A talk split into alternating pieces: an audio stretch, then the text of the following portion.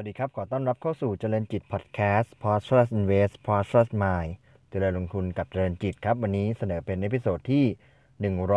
161 นะครับ วันนี้อยากจะมาพูดถึงหุ้นที่น่าสนใจตัวหนึ่งนะครับ ได้มีโอกาสไปอ่านบทวิเคราะห์ของบริษัทหลักทรัพย์กสิกรไทยนะครับ เป็นหุ้นที่อยู่ในกลุ่มรับเหมาก่อสร้างนะครับ แล้วก็ที่น่าสนใจอย่างหนึ่งก็คือ เพราะว่าราคาหุ้นเนี่ยปรับลงมาค่อนข้างแรงในปีนี้นะครับ ก็คือ ตัวบริษัทไพลอนจำกัดมหาชนนะครับ ตัวย่อ PYLON นะครับ ก็ดำเนินธุรกิจเป็นผู้รับเหมาก่อสร้างฐานรากนะครับ มีรับงานอยู่ 3 รูปแบบนะครับ ก็คืองานเสาเข็มเจาะ แล้วก็งานปรับปรุงคุณภาพดินด้วยการฉีดซีเมนต์แล้วก็การสร้างกำแพงกันดินชนิดไดอะแฟรมนะครับ ก็เข้าตลาดมาตั้งแต่ปี 2548 นะครับ เข้ามาที่ MAI ก่อน แล้วก็มาเข้าในเซต เทรดในกระดานเซตเมื่อปี 2558 นะครับ ก็สัดส่วนของรายได้นะครับ ก็จะหลักๆก็คืองานเสาเข็มเจาะนะครับ ในปี 61 ที่ผ่านมาเนี่ยมีส่วนแบ่งรายได้จากเสาเข็มเจาะเนี่ย 87.5%แล้วก็อีก 11.9%เนี่ยเป็นการรับงานกำแพงกันดินชนิดไดอะแฟมนะครับ ซึ่งก็ไพลอนเนี่ยเป็นบริษัทที่ แม้ว่าจะก่อตั้งมาไม่นานนะครับ เพิ่งก่อตั้งเมื่อปี 2545 เท่านั้นเองแต่ว่า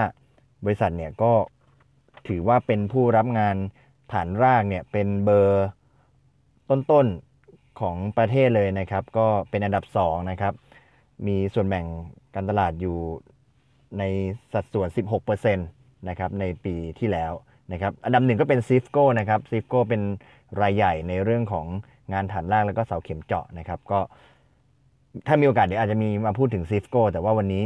พูดถึงไพลอนก่อนนะครับก็ส่วนแบ่งการตลาดปี 61 16%นะครับนักวิเคราะห์ของบริษัทหลักทรัพย์กสิกรไทยเนี่ยเขามองว่าปีหน้าเนี่ยปีหน้านะครับปี 63 เนี่ยเชื่อว่างานของภาครัฐเนี่ยก็จะกลับมาเป็นจุดเด่นอีกครั้งหนึ่งหลังจากที่ในปีนี้เนี่ยค่อนข้างจะชะลอลงไปในจากเรื่องของการเลือกตั้งเรื่องของการผ่านงบอะไรก็ตามแต่นะครับ โดยที่คาดว่า โครงการของภาครัฐเนี่ยจะมีส่วนของงานเสาเข็มเจาะเนี่ยประมาณ 22,500 ล้านบาทนะครับจากโครงการใหญ่ขนาด 480,000 ล้านบาทนะครับแล้วก็ในสัดในส่วนของตัวงานภาครัฐที่เด่นๆนะครับปีหน้าก็เช่น high speed train 3 3สนามบินนะครับรถไฟฟ้าสายสีส้ม รถไฟฟ้าสายสีม่วงนะครับ สายสีส้มทั้งฝั่ง ตะวันออกตะวันตก แล้วก็สายสีม่วง เตาปูนราษฎร์บูรณะนะครับ แล้วก็มีทางด่วนนะครับไม่ว่าจะเป็นทางด่วนบางขุนเทียนเอกชัยนะครับ หรือว่าในส่วนของพระรามสามดาวขนองนะครับ ก็จะมีงานเพิ่มเติมนะครับที่จะเข้ามาให้ประมูลกัน แล้วก็ตัวไพลอนเองก็มีความพร้อมที่จะรับงานใหม่ เพราะว่าในช่วงปี 62 ที่ผ่านมาเนี่ยปรากฏว่าบริษัทเนี่ยมีงาน มีแบ็กหลอกเนี่ยสูงสุดเป็นประวัติการในช่วงไตรมาส 2 ที่ผ่านมานะครับแล้วก็มีการใช้อัตราการใช้งานของเครื่องจักรไปถึง 90%นะครับในช่วงไตรมาส 4 ถึงไตรมาส 1 ปี 63 ที่จะมาถึงนี้นะครับเพราะฉะนั้นการเลื่อนงานออกไปเป็นปีหน้าเนี่ยก็ทำให้ไพลอนมีความพร้อมในเรื่องของอการรับงานใหม่ได้นะครับในขณะเดียวกันนะครับนอกเหนือจากงานภาครัฐนะครับ ช่วงนี้เนี่ยเราเห็นผู้พัฒนาอสังหาริมทรัพย์เนี่ย มีการเปลี่ยนแปลง การสร้างการออกโครงการเนี่ยไปนะครับจากเดิมเนี่ยอาจจะเป็นโครงการคอนโดมิเนียมที่อยู่อาศัยอย่างเดียวนะครับ แต่ว่าหลังจากที่เจอการเปลี่ยนแปลงในเรื่องของนโยบายยกตัวอย่างเช่น LTV นะครับก็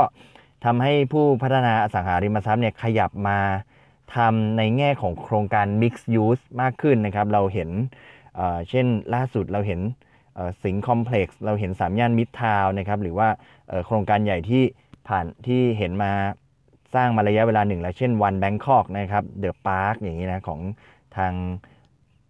TCC Group เป็นต้นนะครับ ก็จะเห็นว่าโครงการรูปแบบใหม่จะเป็น Mixed Use มากขึ้นนะครับ มีพื้นที่สำนักงงานมีพื้นที่เชิงพาณิชย์ มีพื้นที่ที่ที่อยู่อาศัยนะครับ ก็การขึ้นโครงการ Mixed Use เนี่ยก็จะทำให้ตัว Pylon เองก็สามารถที่จะมารับงานเหล่านี้ชดเชยในกลุ่มที่อยู่อาศัยได้ ยกตัวอย่างงานที่ ไพลอนเคยรับมาแล้วนะครับสามย่านมิตรทาวน์นะครับที่ที่ไพลอนนี่จะรับงานฐานรากนะครับ เช่นสามย่านมิตรทาวน์ศูนย์การประชุมแห่งชาติสิริกิติ์นะครับหรือว่าแบงค็อกมอลล์ของกลุ่มเดอะมอลล์กรุ๊ปนะครับก็ก็เป็นงานที่ที่ทางไพลอนก็จะได้รับนะครับมีทั้งงานที่เสร็จสิ้นไปแล้วแล้วก็งานที่กำลังจะดำเนินงานที่กำลังดำเนินการก่อสร้างอยู่ แล้วก็จะแล้วเสร็จในอนาคตนะครับ ตัวไพลอนเองก็มี ความสัมพันธ์ที่ดีกับผู้รับเหมาก่อสร้างนะครับ ก็คือตัวสเต็กนะครับ เพราะฉะนั้นนักวิเคราะห์ก็ยังมองว่าโครงการหมอชิดคอมเพล็กซ์นะครับที่สเต็กจะเป็นคนพัฒนาเป็นผู้ที่พัฒนานะครับ ซึ่งประกอบด้วยตึกแฝด36 ชั้นนะครับ แล้วก็ชั้นใต้ดิน 3 ชั้น ก็เชื่อว่าสเต็กน่าจะมีมีโอกาสที่ไพลอนจะได้รับงานนะครับ โดยที่มีมูลค่ากว่า 1,000 ล้านบาทนะครับกลับมาพูดถึงเรื่อง backlog นิดนึงนะครับ backlog เมื่อไตรมาส2ของไพลอนเนี่ย ได้แตะจุดสูงสุดเป็นประวัติการณ์ที่ 1,560 ล้านบาท หรือว่าโตขึ้นถึง 51%เมื่อเทียบกับช่วงเดียวกันของปีที่แล้วนะครับ หลักๆ มาจากการเซ็นสัญญางานปรับปรุงโครงสร้างโครงการของศูนย์การประชุมแห่งชาติสิริกิติ์นะครับสีลมสแควร์แล้วก็โครงการแนวสูงอื่นๆนะครับ ซึ่งผู้บริหารก็เชื่อว่า backlog เหล่านี้เนี่ยจะสามารถสร้างรายได้ไปจนถึงไตรมาส 2 ปี 63 นะครับ ก็ก็จะเป็น ในขณะเดียวกันโครงการใหม่ๆที่จะเข้ามาทั้งภาครัฐและเอกชนเนี่ยก็จะเป็นโอกาสในการสร้างรายได้ให้กับตัวไพลอนได้ เช่นเดียวกันนะครับ มาพูดถึงเรื่องของกำไรกันบ้างนะครับนักวิเคราะห์คาดว่ากำไรจะของไพลอนเนี่ยจะปรับตัวดีขึ้น ตั้งแต่ไตรมาส 4 เป็นต้นไปนะครับ แม้ว่าในปี 2562 นี้เนี่ยคาดว่าการเติบโตของกำไรเนี่ยจะจะอยู่ในระดับต่ำแค่ 2%นะครับจากความล่าช้าของการ งานก่อสร้างต่างๆนะครับแต่ว่าตั้งแต่ไตรมาส4เป็นต้นไป ผู้บริหารก็เชื่อว่าโครงการต่างๆที่ล่าช้าเนี่ยจะกลับมาเดินหน้าต่อนะครับแล้วก็นักวิเคราะห์ก็คาดว่ากำไรจะฟื้นตัวอย่างแข็งแกร่งนะครับ 15%ในปี 2563 แล้วก็ 11%ในปี 2564 นะครับ การขยายตัวของปี 2563 2564 ก็ขึ้นอยู่กับ งานที่จะเข้ามาเพิ่มเติมนะครับ แต่อย่างไรก็ดีเนี่ยก็ยังเชื่อว่าด้วยสถานะการของตัวไพลอนเองก็จะสามารถรับงานได้นะครับ ในส่วนของอตัวเลขทางการเงินต่างๆนะครับ นักวิเคราะห์ก็คาดว่าตัว God Profit Margin Margin นะครับอัตรากำไรขั้นต้นก็ยังอยู่ในระดับสูงนะครับ 24 25%ในช่วงปีหน้า แล้วก็ปีถัดไปนะครับ ส่วน ROE แล้วก็ ROA จะทำได้ดีขึ้นนะครับ ตัวไพลอนเองสถานการณ์ทางทางการเงินเป็นบริษัทที่ไม่มีหนี้นะครับก็คือปลอดหนี้ แล้วก็มีเงินสด เพียงพอสำหรับการซื้ออุปกรณ์ก่อสร้างใหม่ ๆ มากขึ้นนะครับ ในส่วนของ Dividend Yield นะครับนักวิเคราะห์คาดไว้จากราคาปัจจุบันเนี่ยแถวๆ 5 บาทเนี่ยนักวิเคราะห์คาดไว้อยู่ระดับประมาณ 4%ที่น่าสนใจนะครับพูดปัจจัยบวกของตัวไพลอนมาหลาย ๆ เรื่องนะครับ ไม่ว่าจะเป็นเรื่องของแบ็กหลอกก็ดีเรื่องของงานที่จะเข้ามา ในอนาคตก็ดีนะครับเรื่องเรื่องของความพร้อมในการรับงานก็ดีนะครับ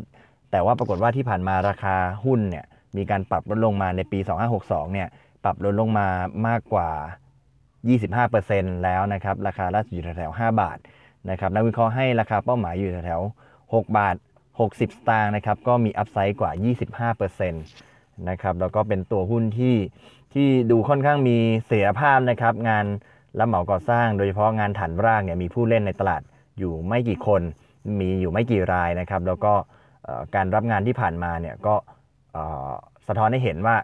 แม้ว่าจะเป็นบริษัทที่ไม่ได้เป็นเบอร์หนึ่งแล้วก็ไม่ได้ใหญ่มาก แต่ว่าก็รับงานใหญ่ ๆ ได้เช่นเดียวกันนะครับ แล้วก็ราคาหุ้นปรับลดลงมาก็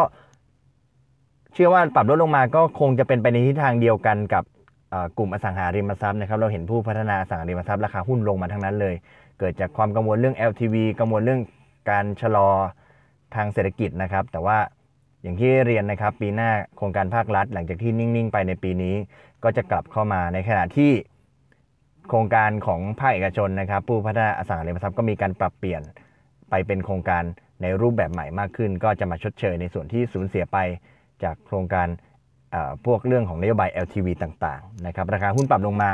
อยู่แถวๆ5บาท ราคาเป้าหมาย อยู่แถว6บาท60 สตางค์นะครับ มีอัพไซด์ประมาณ 25%กับดีเวเดนยิวอีกราวสัก 4%ก็เป็นตัวเลือกที่น่าสนใจสำหรับบริษัทไพลอนจำกัดมหาชนนะครับ ก็เผื่อนักลงทุนที่จะเอาไปติดตามลงทุนเลือกลงทุนกัน ในกลุ่มรับเหมาก่อสร้างตัวไพลอนนะครับ วันนี้ขอบคุณ paper จากบริษัทหลักทรัพย์กสิกรไทยนะครับ แล้วเรามาพบกันใหม่ใน episode ถัดไป วันนี้ขอบคุณและสวัสดีครับ